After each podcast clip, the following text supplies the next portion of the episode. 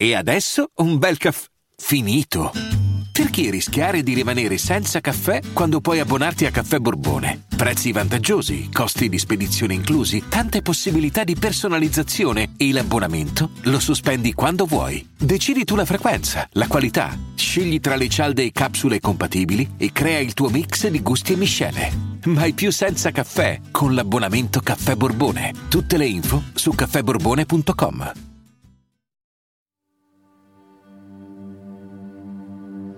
In ogni società, in ogni paese e in ogni epoca ci sono angoli bui che sfuggono allo sguardo. Soprattutto per quelle società, quelle epoche, quei paesi che si ritengono più sani, più felici ed innocenti. Ogni epoca, ogni luogo, anche l'Italia, ha il suo incubo, il suo serial killer.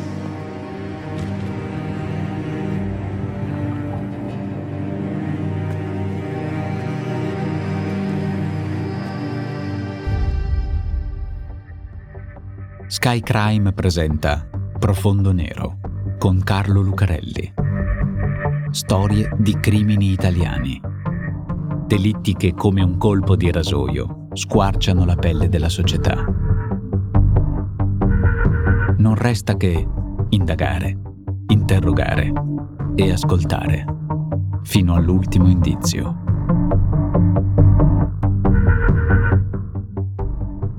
Episodio 3 il caso Lavorini.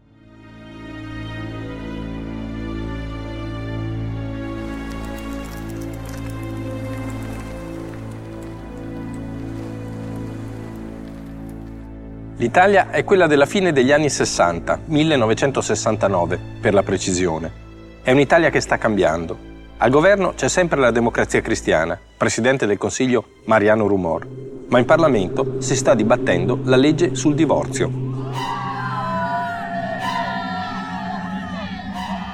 Sono gli anni delle contestazioni, delle università occupate dopo il 68, degli scioperi dell'autunno caldo, degli scontri tra studenti, operai e poliziotti. Negli Stati Uniti c'è Nixon e la guerra del Vietnam. E solo l'anno prima sono stati uccisi Robert Kennedy e Martin Luther King.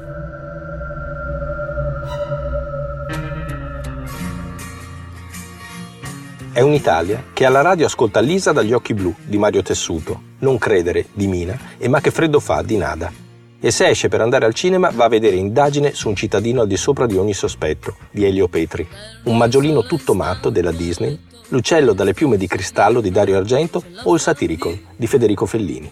Bobby Solo e Iva Zanicchi vincono la diciannovesima edizione del Festival di Sanremo con Zingara. Scende con le sue mani fredde su di me, ma che freddo fa, ma che freddo fa. Alla TV del pomeriggio i bambini guardano i quiz di chissà chi lo sa con Febo Conti, i gialli dei ragazzi di Padre Tobia. Cantano le canzoni dello Zecchino d'Oro presentato da Mago Zurli e Topo Gigio. E subito dopo Carosello tutti a letto. Tranne la sera che rimangono svegli fino a tardissimo per guardare in televisione il primo uomo che scende sulla Luna. Ha toccato! Ha toccato il suolo lunare.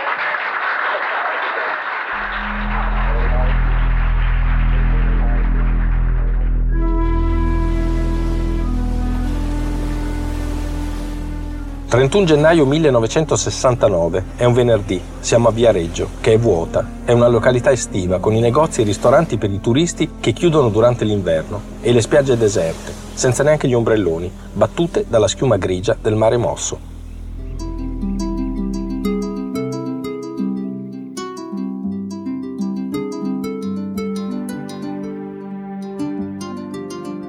Tra qualche giorno ci sarà il carnevale il carnevale di Viareggio, con i carri mascherati, la musica e un sacco di gente.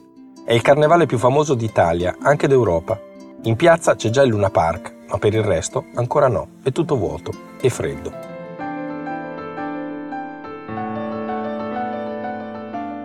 Ermanno Lavorini non ha ancora 13 anni, è un ragazzino minuto, con la faccina seria e i capelli biondi, corti, con la riga da una parte. Un bambino ancora, sembra anche più piccolo, lo sembrava anche in giacca e cravatta, ma con i calzoncini corti, nella foto della prima comunione.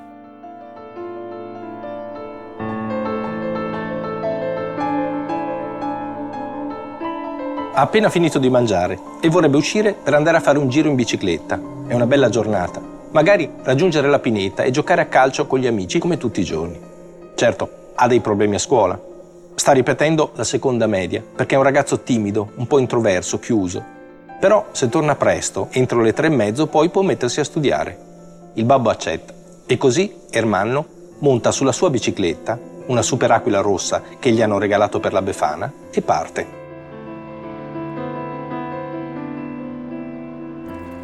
Si fanno le tre e mezzo del pomeriggio, le tre e tre quarti, le quattro. Ermanno non è ancora tornato. La mamma si preoccupa, chiama il babbo di Ermanno al negozio, un emporio di tessuti e biancheria che sta proprio in centro, in piazza Cavour. Ma lì non c'è. Non c'è neanche dagli amici o dai parenti. Così il babbo monta in macchina e va a fare un giro, preoccupato anche lui, perché Ermanno è un bambino obbediente e se gli hanno detto di rientrare alle tre e mezza, ma in giro non c'è, né la pineta né in centro, alla piazza con Luna Park, sarà successo qualcosa? Sarà mica caduto con la bicicletta? Alle 5.40 suona il telefono nel negozio di stoffe del babbo di Ermanno. Al bancone a servire i clienti tra i tagli di stoffa e la biancheria c'è la sorella di Ermanno, che ha 21 anni. È un uomo, una voce tranquilla, senza accento, chiara e pulita. Dice una cosa strana. Questa sera il ragazzo rimane a cena da noi. Dica a suo padre di preparare 15 milioni e di non avvertire la polizia. La sorella di Ermanno comincia ad urlare lì nel negozio in mezzo alla gente. Poco dopo arriva la polizia. La polizia accorre in forze perché soltanto un mese prima c'era stata una contestazione davanti al locale La Bussola.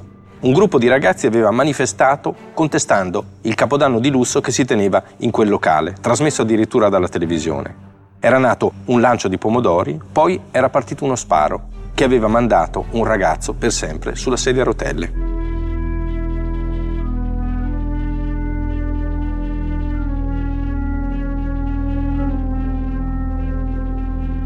Viareggio, con il grande carnevale che sta per iniziare e l'attenzione di tutta l'Italia che si concentrerà sulla Versilia, è un punto sensibile, di grande tensione. C'era stata anche la minaccia di una possibile contestazione proprio al carnevale.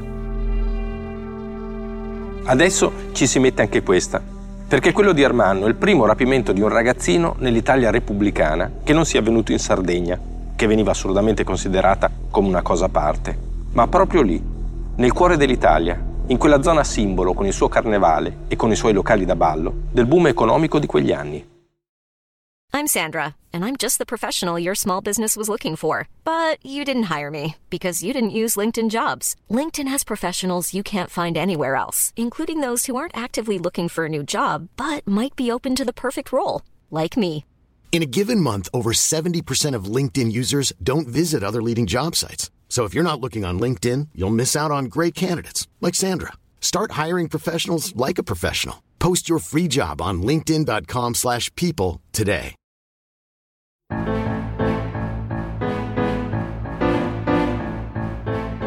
Così a Viareggio arrivano i migliori investigatori delle questure d'Italia. Arriva il commissario Iovine, detto il Megre italiano, e arrivano anche i carabinieri, con il colonnello Mario De Giulio, che comanda la Legione di Livorno.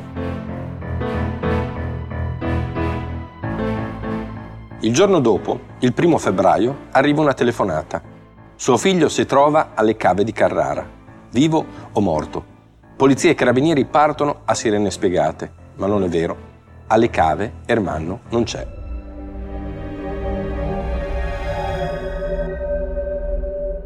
Intanto il signor Lavorini, il babbo di Ermanno, ha detto alla radio che è pronto a pagare qualunque cifra pur di riavere il figlio a casa.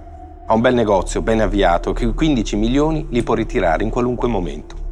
Anche la polizia ha stanziato dei soldi, 10 milioni, non per il riscatto naturalmente, ma per chiunque abbia notizie utili a far ritrovare Ermanno. Il giorno dopo ancora, 2 febbraio, un'altra telefonata a casa Lavorini, a luna di notte. Venite subito in via Flavio Gioia. Ci sono tre uomini con un ragazzo. Venite a prenderlo.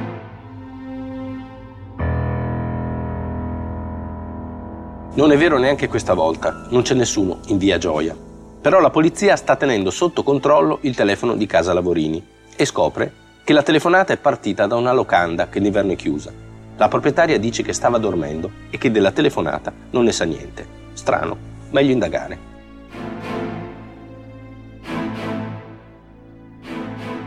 Intanto, quella notte succede un'altra cosa. In Piazza Grande, di fronte a Luna Park, a pochi passi dal commissariato di polizia, appoggiata ad un albero e chiusa a chiave, c'è una bicicletta, una super aquila rossa. È la bicicletta di Ermanno. È impossibile che fosse stata lì fin dall'inizio perché qualcuno l'avrebbe notata, anche se sicuramente c'è stata molta confusione, eppure su quella bicicletta che non viene esaminata dalla scientifica, niente rilievi e niente impronte digitali.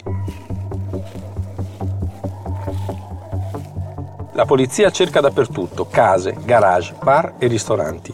Il 10 febbraio 400 uomini, tra poliziotti e carabinieri, battono palmo a palmo la macchia di Magliarino, 7 km di lunghezza per 3 di larghezza.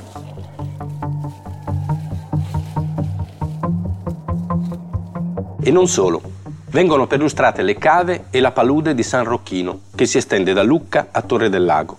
Poi arriva l'esercito, che circonda la città con due cordoni, posti di blocco che fermano le auto e controllano dentro i bauli, barche con sommozzatori che dragano il fondale del Burlamacca, il canale che sfocia nel mare a Viareggio.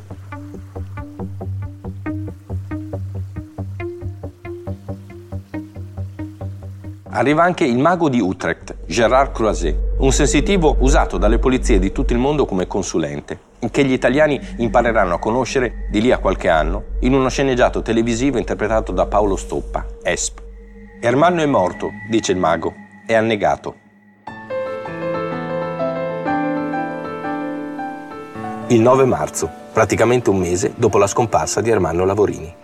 È una domenica e c'è un sottufficiale dell'aeronautica, un maresciallo, che se ne va in giro a cercare tartufi con il suo cane, come tutte le domeniche appunto, la mattina presto. Non va sempre negli stessi posti, gli piace cambiare e quella mattina è a Marina di Vecchiano, in provincia di Pisa. Fa un largo giro sulla spiaggia libera, quella che d'estate è piena di bagnanti e di ombrelloni e che invece adesso è deserta e silenziosa. Il cane davanti e lui dietro.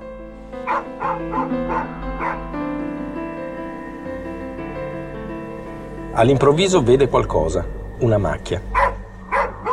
C'è il terreno smosso che forma una specie di gobba, così si avvicina, sposta la sabbia con il piede e lì sotto, a pochi centimetri, spunta un ciuffo di capelli biondi.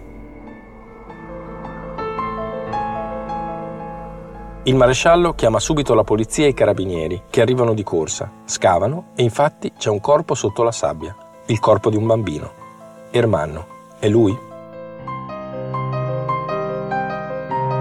Le forze dell'ordine non riescono a tenere indietro la folla enorme che si è radunata nella pineta e così nella confusione non riescono a preservare e ad esaminare correttamente fino in fondo il luogo del delitto. I carabinieri vanno a casa Lavorini. La mamma di Ermanno si sente male, il babbo si accascia su una sedia, non se la sente di andare a vedere. E così ci va una commessa del negozio che conosceva molto bene Ermanno. È irriconoscibile perché sono passati parecchi giorni, ma è lui. Guarda il cielo, le mani incrociate sul petto e indossa una camicia, un maglione e un paio di pantaloni, gli stessi abiti del giorno della scomparsa. La camicia è infilata nelle mutande, tutti i bottoni nelle asole, la cerniera dei pantaloni tirata su, In tasca ha le chiavi della bicicletta, quella rimasta chiusa e appoggiata a un albero, in piazza Grande.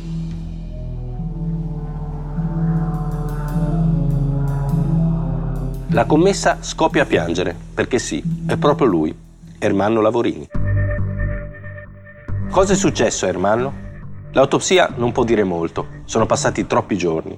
Di sicuro è morto il giorno della sua scomparsa e di sicuro l'hanno ucciso, l'hanno picchiato o soffocato. Va bene, ma chi l'ha ucciso? Voci, lettere anonime, confidenze, ipotesi. Fin dall'inizio gli investigatori seguono una pista ben precisa, che viene subito ripresa e raccontata dai giornali. Il giorno della scomparsa Ermanno era stato visto nei pressi della pineta che a Viareggio divide la spiaggia dalla strada. Una pineta lunga chilometri, che d'estate si riempie di turisti, ma che d'inverno diventa teatro di qualcos'altro.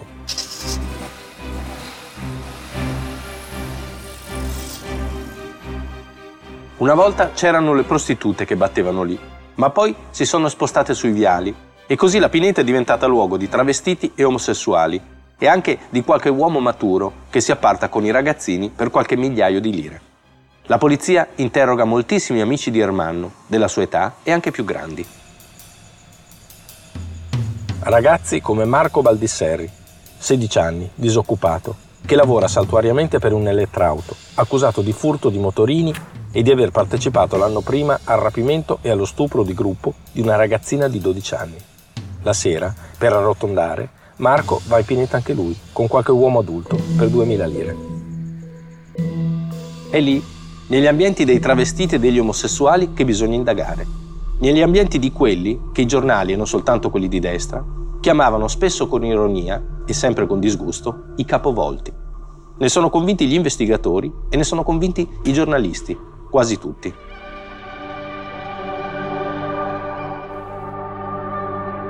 Era già accaduto in Italia che le vittime dei delitti fossero bambini. Per esempio, tra il 1924 e il 1928 a Roma erano state rapite, seviziate e uccise sette bambine, delitti per i quali era stato accusato Gino Girolimoni, il mostro di Roma lo chiamavano, ingiustamente, perché poi era stato completamente scagionato.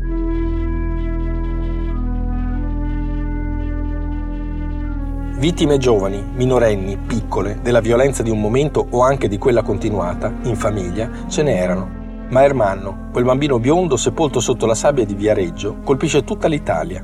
Le prime pagine dei giornali sono tutte per lui. Le televisioni trasmettono le notizie in diretta tre volte al giorno. Giornalisti, fotografi e operatori arrivano in Versilia da mezza Europa.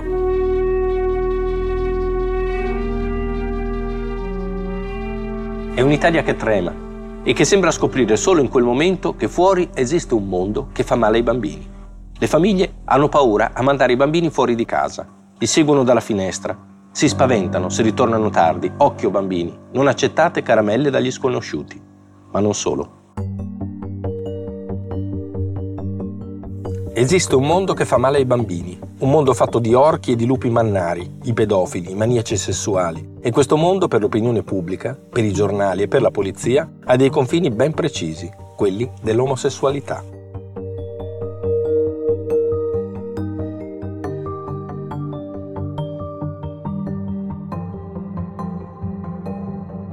Invertiti, contro natura, capovolti, portano una maschera come a carnevale che cela segreti inconfessabili e tremendi. Chi farebbe del male ad un bambino se non un mostro? E cosa sono questi, dice la gente, se non mostri? Sono loro che hanno ucciso Ermanno?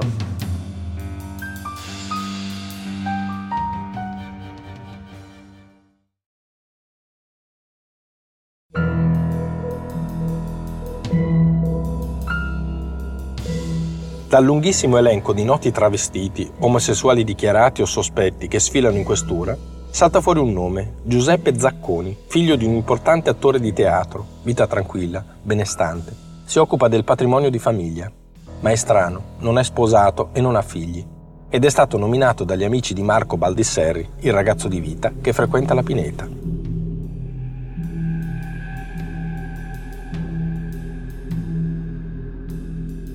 Il 20 marzo Zacconi viene portato in questura, dove la polizia lo interroga scrupolosamente su tutti gli aspetti più intimi della sua vita privata, che finiscono puntualmente sui giornali. È costretto anche a dimostrare pubblicamente la propria impotenza sessuale. Zacconi con Ermanno non c'entra niente. È lo stesso questore di Lucca ad ammetterlo. Tutta via Reggio ne parlava. Noi, quando troviamo una pista, ci buttiamo a pesce. Eravamo obbligati a verificare quelle indicazioni. Ebbene, si sono rivelate infondate.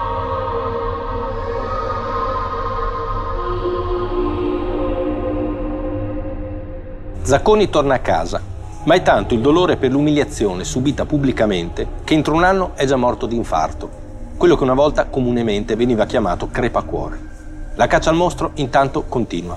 C'era un altro nome che era uscito dalla cerchia dei ragazzi di vita della Pineta.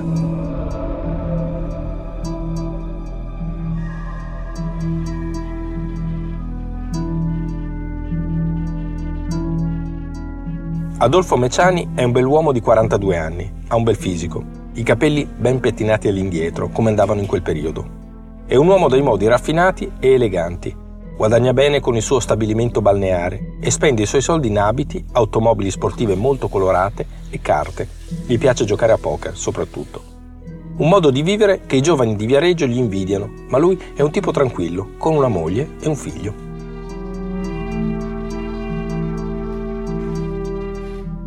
Ma Adolfo non è soltanto questo, è anche qualcos'altro. Perché dietro quella maschera da playboy Dietro quell'immagine forte che hanno tutti di lui si nasconde una personalità fragile, perché Adolfo è attratto da qualcosa che non si può dire, che si deve nascondere. Oltre a quella maschera, Adolfo lotta tutti i giorni per tenere nascosta la propria omosessualità. Quando si è costretti a vivere due vite in una sola, succede che i nervi crollino, perché Adolfo deve nascondere molte cose a sua moglie e a suo figlio, a tutti. Così, quando la polizia interroga di nuovo Marco Baldisseri, che è uno dei ragazzi della Pineta, e i giornali iniziano a parlare di omosessualità, Adolfo comincia ad avere paura. Teme che la sua omosessualità venga scoperta e che la sua vita sia rovinata assieme al suo matrimonio. E quando i giornali cominciano a parlare di Marco Baldisseri, Adolfo comincia ad avere veramente paura. La sera del 31 gennaio, infatti, Proprio la sera che Ermanno è scomparso, Adolfo aveva incontrato Marco. Ecco che rapidamente l'ansia si trasforma in terrore. Poi il 12 marzo esce una notizia sul quotidiano La Nazione. Il cerchio degli investigatori si stringe. Pare che la polizia segua la pista di un uomo sui 40 anni, proprietario di un'auto rossa.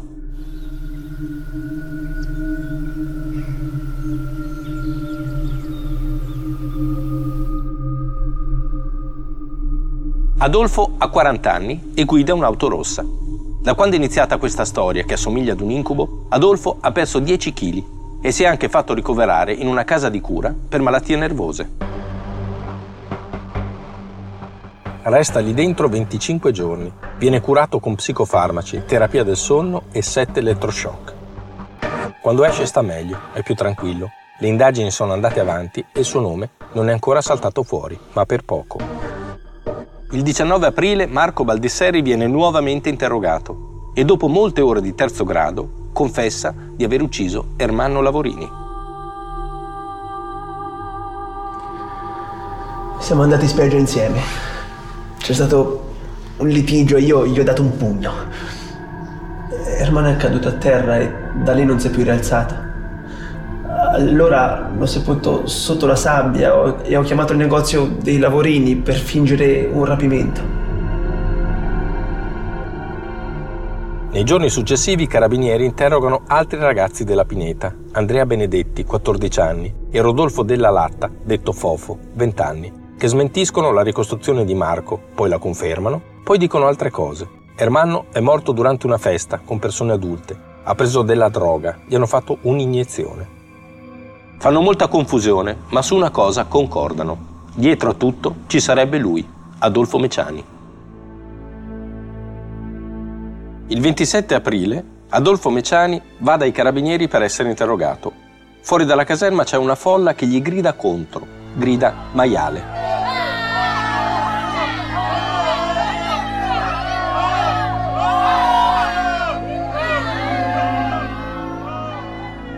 Nega tutto, lui di Ermanno non sa assolutamente nulla. Però ormai le sue debolezze sono state scoperte, i suoi segreti svelati, la sua maschera è caduta. E allora fa una cosa, un gesto disperato. Dopo moltissime ore di interrogatorio, afferra un tagliacarte e prova a tagliarsi la gola. La ferita è lieve, viene medicato e rilasciato, perché contro di lui, alla fine, non c'è niente. La pista resta quella, quella dei balletti verdi. Orge a base di sesso, droga e ragazzini che si terrebbero nella Pineta o nelle case di Viareggio, che a quel punto diventa la città più pervertita d'Italia. Marco Baldisseri e i suoi amici fanno altri nomi, si contraddicono, ne fanno altri ancora, ma non importa, perché bastano le voci, riprese dai giornali e dalla gente e sfruttate dalla politica. Viene fatto il nome del sindaco socialista di Viareggio. Non c'entra niente, ma deve dimettersi lo stesso. Viene fatto il nome del presidente dell'azienda del turismo, anche lui dello stesso partito. Non c'entra niente, ma deve dimettersi lo stesso. Nomi, sospetti, voci, sono loro. Un orgio omosessuale, un party di droga finito male. Il 2 maggio Adolfo Meciani, viene arrestato. Quando sale sull'auto dei carabinieri che deve portarlo al carcere di Pisa, una folla inferocita assale la macchina. Qualcuno ci si butta sotto, altri cercano di ribaltarla. Il linciaggio viene evitato per un soffio.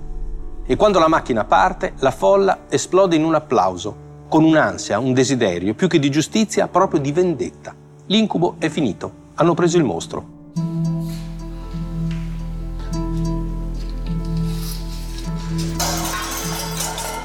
In carcere Adolfo Meciani non parla con nessuno. Se ne sta in silenzio per sei giorni. Rinuncia anche alla mezz'ora d'aria.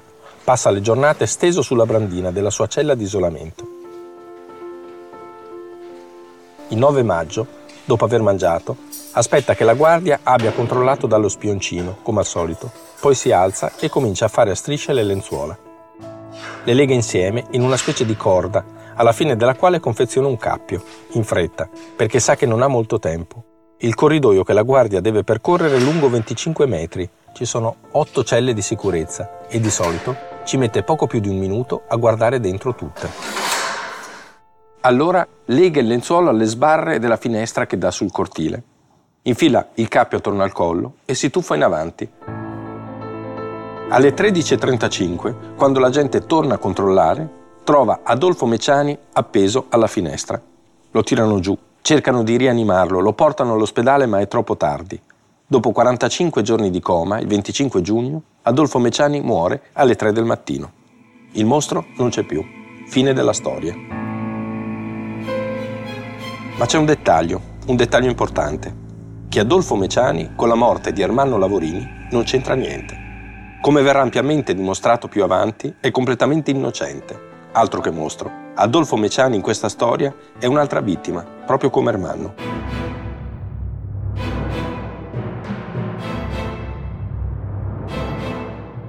C'erano altri indizi in questa storia. Per esempio il 10 febbraio, quando polizia e carabinieri avevano perquisito praticamente tutte le case, i bar e i garage di Viareggio, c'erano stati due testimoni che avevano visto del movimento davanti a casa di Marco Baldisseri. Un'auto con due ragazzi e un adulto che era arrivata. Aveva caricato qualcosa nel baule, se n'era andata e poi era ritornata. I due ragazzi erano stati identificati in Marco Baldisseri e un certo Pietro, Pietro Vangioni. Di più, si inizia a parlare di un sacco a pelo che sarebbe servito per il rapimento e l'uccisione di Ermanno. Quel sacco a pelo appartiene ad un certo Pietro, Pietro Vangioni.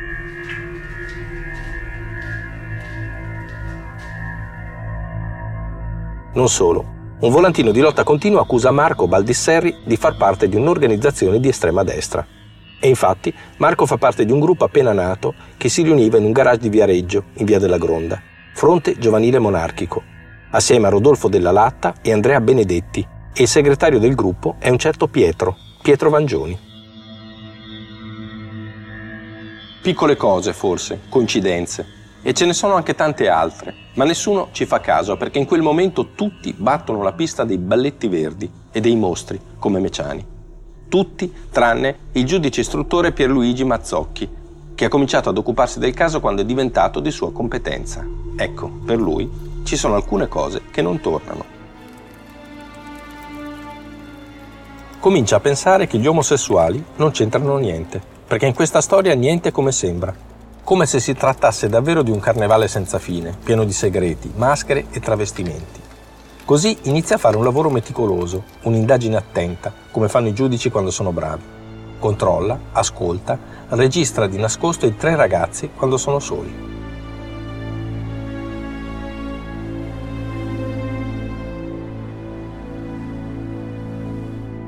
Il giudice Mazzocchi comincia a pensare che Rodolfo, Pietro e Marco avessero in mente qualcosa di più grosso, di più spaventoso anche. E così comincia a mettere sotto pressione i ragazzi che ha fatto arrestare in novembre. Per prima cosa cambiando l'accusa da omicidio preterintenzionale a omicidio volontario. I ragazzi cominciano ad avere paura, Marco soprattutto. Comincia a raccontare altre cose, altre verità. Parla di rapimento per ottenere i soldi del riscatto e con quelli comprare esplosivi parla di riunioni in quel garage di via della Gronda durante le quali avevano deciso un rapimento. serviva qualcuno con una famiglia benestante che potesse permettersi di pagare un riscatto. Ecco allora saltare fuori il nome di Ermanno. Marco parla e dopo tante bugie si fa fatica a credergli. Ma intanto succede una cosa. Succede che dal riformatorio Andrea Benedetti scrive una lettera agli inquirenti in cui dice che si è inventato tutto, tutto quello che ha detto prima.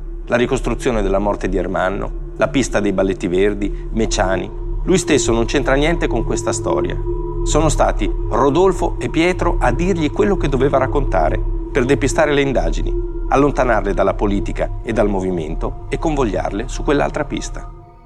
Il giudice Mazzocchi insiste e così scopre che l'alibi di Pietro Vangioni per quel 31 gennaio 1969, il giorno della scomparsa di Ermanno Lavorini, è falso. Lui stesso si è contraddetto in uno dei tanti interrogatori. E così, il 20 gennaio 1970, a un anno dalla scomparsa di Ermanno, il giudice Mazzocchi emette un mandato di cattura anche per Pietro Vangioni. Le indagini sono complicate. C'è la massa intricata delle dichiarazioni rilasciate di volta in volta dai ragazzi da dipanare. Ci sono tutte quelle voci e tutte quelle accuse. C'è il pubblico ministero di Pisa che non è d'accordo con il giudice istruttore Mazzocchi e propende invece per la pista dei balletti verdi. Ci sono le carte del fronte giovanile monarchico che sono scomparse e ci sono le intercettazioni dei ragazzi che si accusano l'uno con l'altro che non vengono ammesse al processo che quattro anni dopo si tiene presso la Corte d'Assise di Pisa.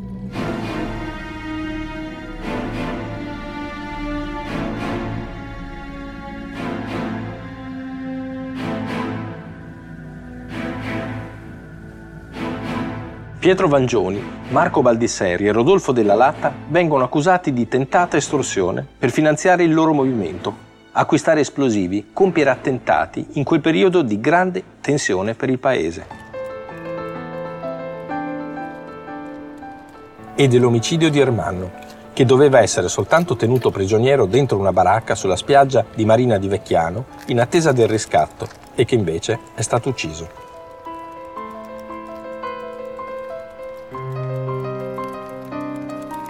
Il 6 marzo del 1975 arriva la sentenza di primo grado. Omicidio preterintenzionale per Rodolfo della Latta e Marco Baldisserri. 19 e 12 anni, anche per le calunnie al povero Meciani. Assoluzione per mancanza di prove per Pietro Vangioni. E il movente ancora oscuro, anche se per la Corte deve essere ricercato sicuramente nella sfera sessuale. E così, nonostante tutti i dubbi che ancora restano, la prima sentenza consegna la morte di Armando al mondo degli omosessuali, come se l'erano immaginata per mesi gli investigatori, i giornalisti e l'opinione pubblica.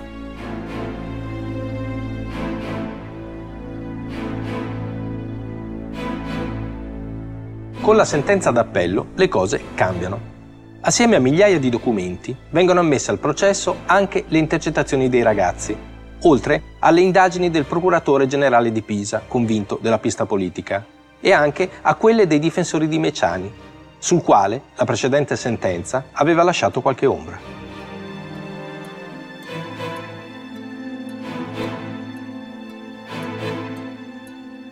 Il 28 giugno del 1976 la Corte d'Assise d'Appello di Pisa condanna Rodolfo della Latta a 11 anni e 10 mesi condanna Pietro Vangioni a 9 anni e condanna Marco Baldisserri a 8 anni e 6 mesi per il rapimento e l'omicidio di Ermanno Lavorini.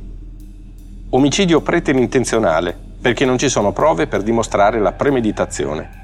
Sentenza confermata dalla Corte di Cassazione il 13 maggio 1977.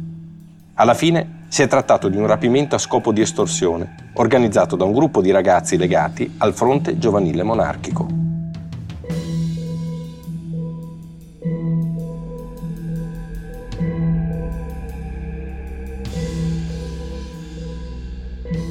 Ermanno è stato rapito in Piazza Grande, davanti alle giostre, dove la sua bicicletta è rimasta appoggiata a un albero e chiusa a chiave. Marco e Rodolfo lo hanno portato a Marina di Vecchiano, lo hanno picchiato, probabilmente lo hanno soffocato con un fazzoletto, poi lo hanno seppellito. È stato Pietro Vangioni a progettare tutto quanto.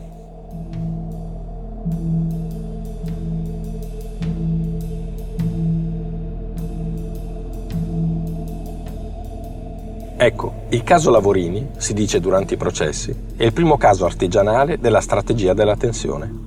Alla fine di quell'anno, che ha cominciato con il rapimento e la morte di Armanno, il 12 dicembre 1969, nella sede della Banca dell'Agricoltura di Piazza Fontana a Milano, scoppierà una bomba che ucciderà 17 persone e ne ferirà 88. E dopo quella ne seguiranno molte altre, alcune organizzate e preparate proprio in quella parte della Toscana che aveva visto quel primo tentativo andato male. È un'Italia che cambia, quella in cui muore Ermanno, incerta, insicura, preoccupata. È un'Italia che impara ad avere paura. Il tempo del carnevale, con la sua vivacità, la sua gioia e i suoi colori, è finito. Adesso inizia un altro tempo, quello cupo e oscuro delle stragi e degli anni di piombo.